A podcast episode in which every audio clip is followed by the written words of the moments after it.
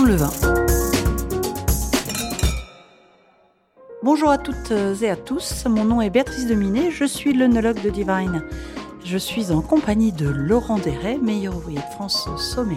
Bonjour Béatrice, est-ce que tu vas bien aujourd'hui Béatrice? Eh bien écoute, je vais très bien. On démarre cette nouvelle saison de podcast avec un thème euh, autour des cépages. Super, bah, effectivement, grande variété de raisins en France et à travers le monde. Je crois que ça mérite effectivement d'en parler un petit peu. De quel cépage souhaitais-tu parler aujourd'hui? Eh bien, aujourd'hui, je te propose le Pinot Noir. Ah, magnifique. Grand cépage que l'on connaît beaucoup en Bourgogne. Grand cépage iconique des grands vins de Bourgogne, de la Côte de Nuit, de la Côte de Beaune, qui font partie sûrement des plus grands vins rouges du monde. Un cépage rouge connu pour son élégance et en même temps certaines très belles capacités de vieillissement que l'on va retrouver sur certains terroirs iconiques de ces belles régions, les grands Vosnes ces grands crus que l'on trouve dans cette région bourguignonne, euh, parfois sur les Vosnes les Nuits Saint-Georges, les Chambolle-Musigny, les Jaurès-Chambertin ou autres Pomard et Volnay. Donc effectivement, ça vaut le coup d'en parler.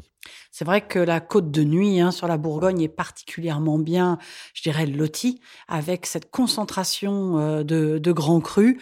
Et on dit souvent les grands rouges, les grands crus rouges de Bourgogne sont situés sur la côte de nuit, même si on en trouve quelques-uns encore en côte de Beaune vers Corton. D'une manière générale, le pinot noir aime effectivement des climats plutôt un petit peu frais. C'est pour cela qu'on le retrouve plutôt en Bourgogne et moins dans la partie méridionale de la France. C'est pas tellement un cépage qu'on le retrouve sur les terroirs chauds du, pourtour méditerranéen ou de la vallée du Rhône. C'est un cépage qui aime bien un petit peu une température un peu fraîche pour mûrir tranquillement et avoir un très bel équilibre entre ses acides, son onctuosité et sa matière tannique plutôt élégante. On va le retrouver également à travers le monde sur des terroirs souvent plutôt un petit peu frais.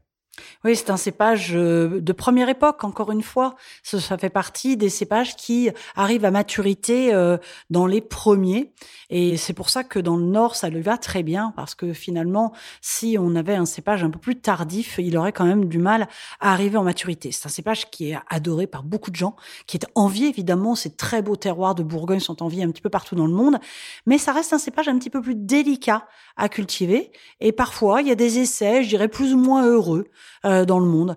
Moi, j'avoue que sur les blancs, euh, des fois, on fait allusion au Sauvignon blanc en Nouvelle-Zélande. Ben, je trouve que le Pinot Noir en Nouvelle-Zélande a une assez belle réussite aussi. Oui, également, parce que la Nouvelle-Zélande nous offre un, climat un petit peu frais, un climat euh, très très au sud de la Nouvelle-Zélande. Pardon, les terroirs très au sud de la Nouvelle-Zélande offrent un climat tout à fait favorable. On va le trouver sur l'île du Sud, sur la centrale Otago, sur Marlborough, bien sûr, où le Pinot Noir donne également de très très beaux résultats. C'est un cépage connu pour ses arômes marqué par le fruit, très envoûtant finalement. C'est une note de fruits rouges.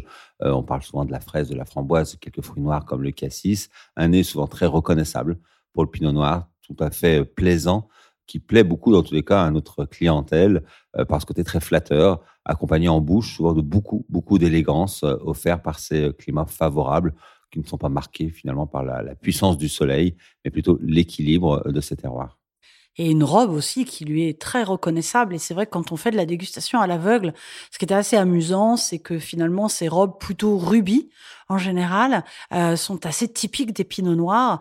Et si l'on compare avec d'autres cépages, euh, on parlait de la Syrah l'autre jour, qui est beaucoup plus sombre, ou on pourrait parler des Cabernets, ont des notes un petit peu plus, un petit peu plus soutenues, un petit peu plus violacées.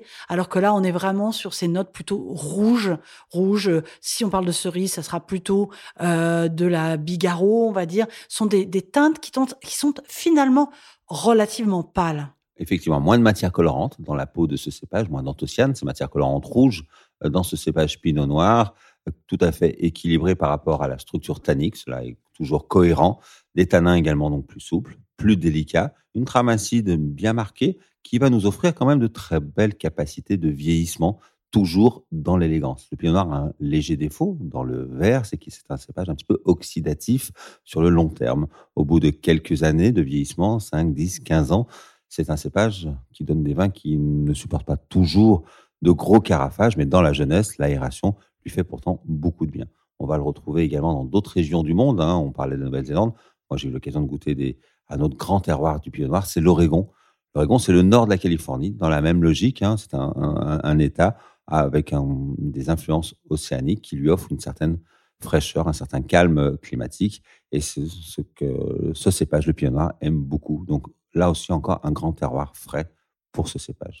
Alors c'est amusant que tu reviennes vers les États-Unis parce que tu vois moi j'ai un souvenir justement d'être à Santa Rita Hills, finalement un peu plus sur le sud de la Californie, mais sur une vallée qui est exposée euh, est-ouest, où justement il y a une belle fraîcheur, il y a un joli vent qui vient euh, tempérer un petit peu les températures et euh, le Pinot Noir devient un cépage, je dirais très à la mode en Californie à l'heure actuelle. Autant pendant des années on parlait que du Cabernet Sauvignon, aujourd'hui on a vraiment un vrai vrai retour et une vraie influence du Pinot Noir sur la Californie et même dans ce type de climat, compte tenu de l'orientation et de ce microclimat, eh bien, on a aussi de très belles réussites un petit peu plus sud. Effectivement, c'est ces vallées entre San Francisco et Los Angeles qui offrent des, des vents marins qui calment un petit peu, qui rafraîchissent un peu le climat, tout à fait adéquat à ce cépage. Donc peut-être cépage d'avenir, car on ne cépage pas trop sur la puissance, beaucoup sur l'élégance, que les grands amateurs de vin souvent mettent euh, en tête de liste de leur vin, de leur cépage préféré.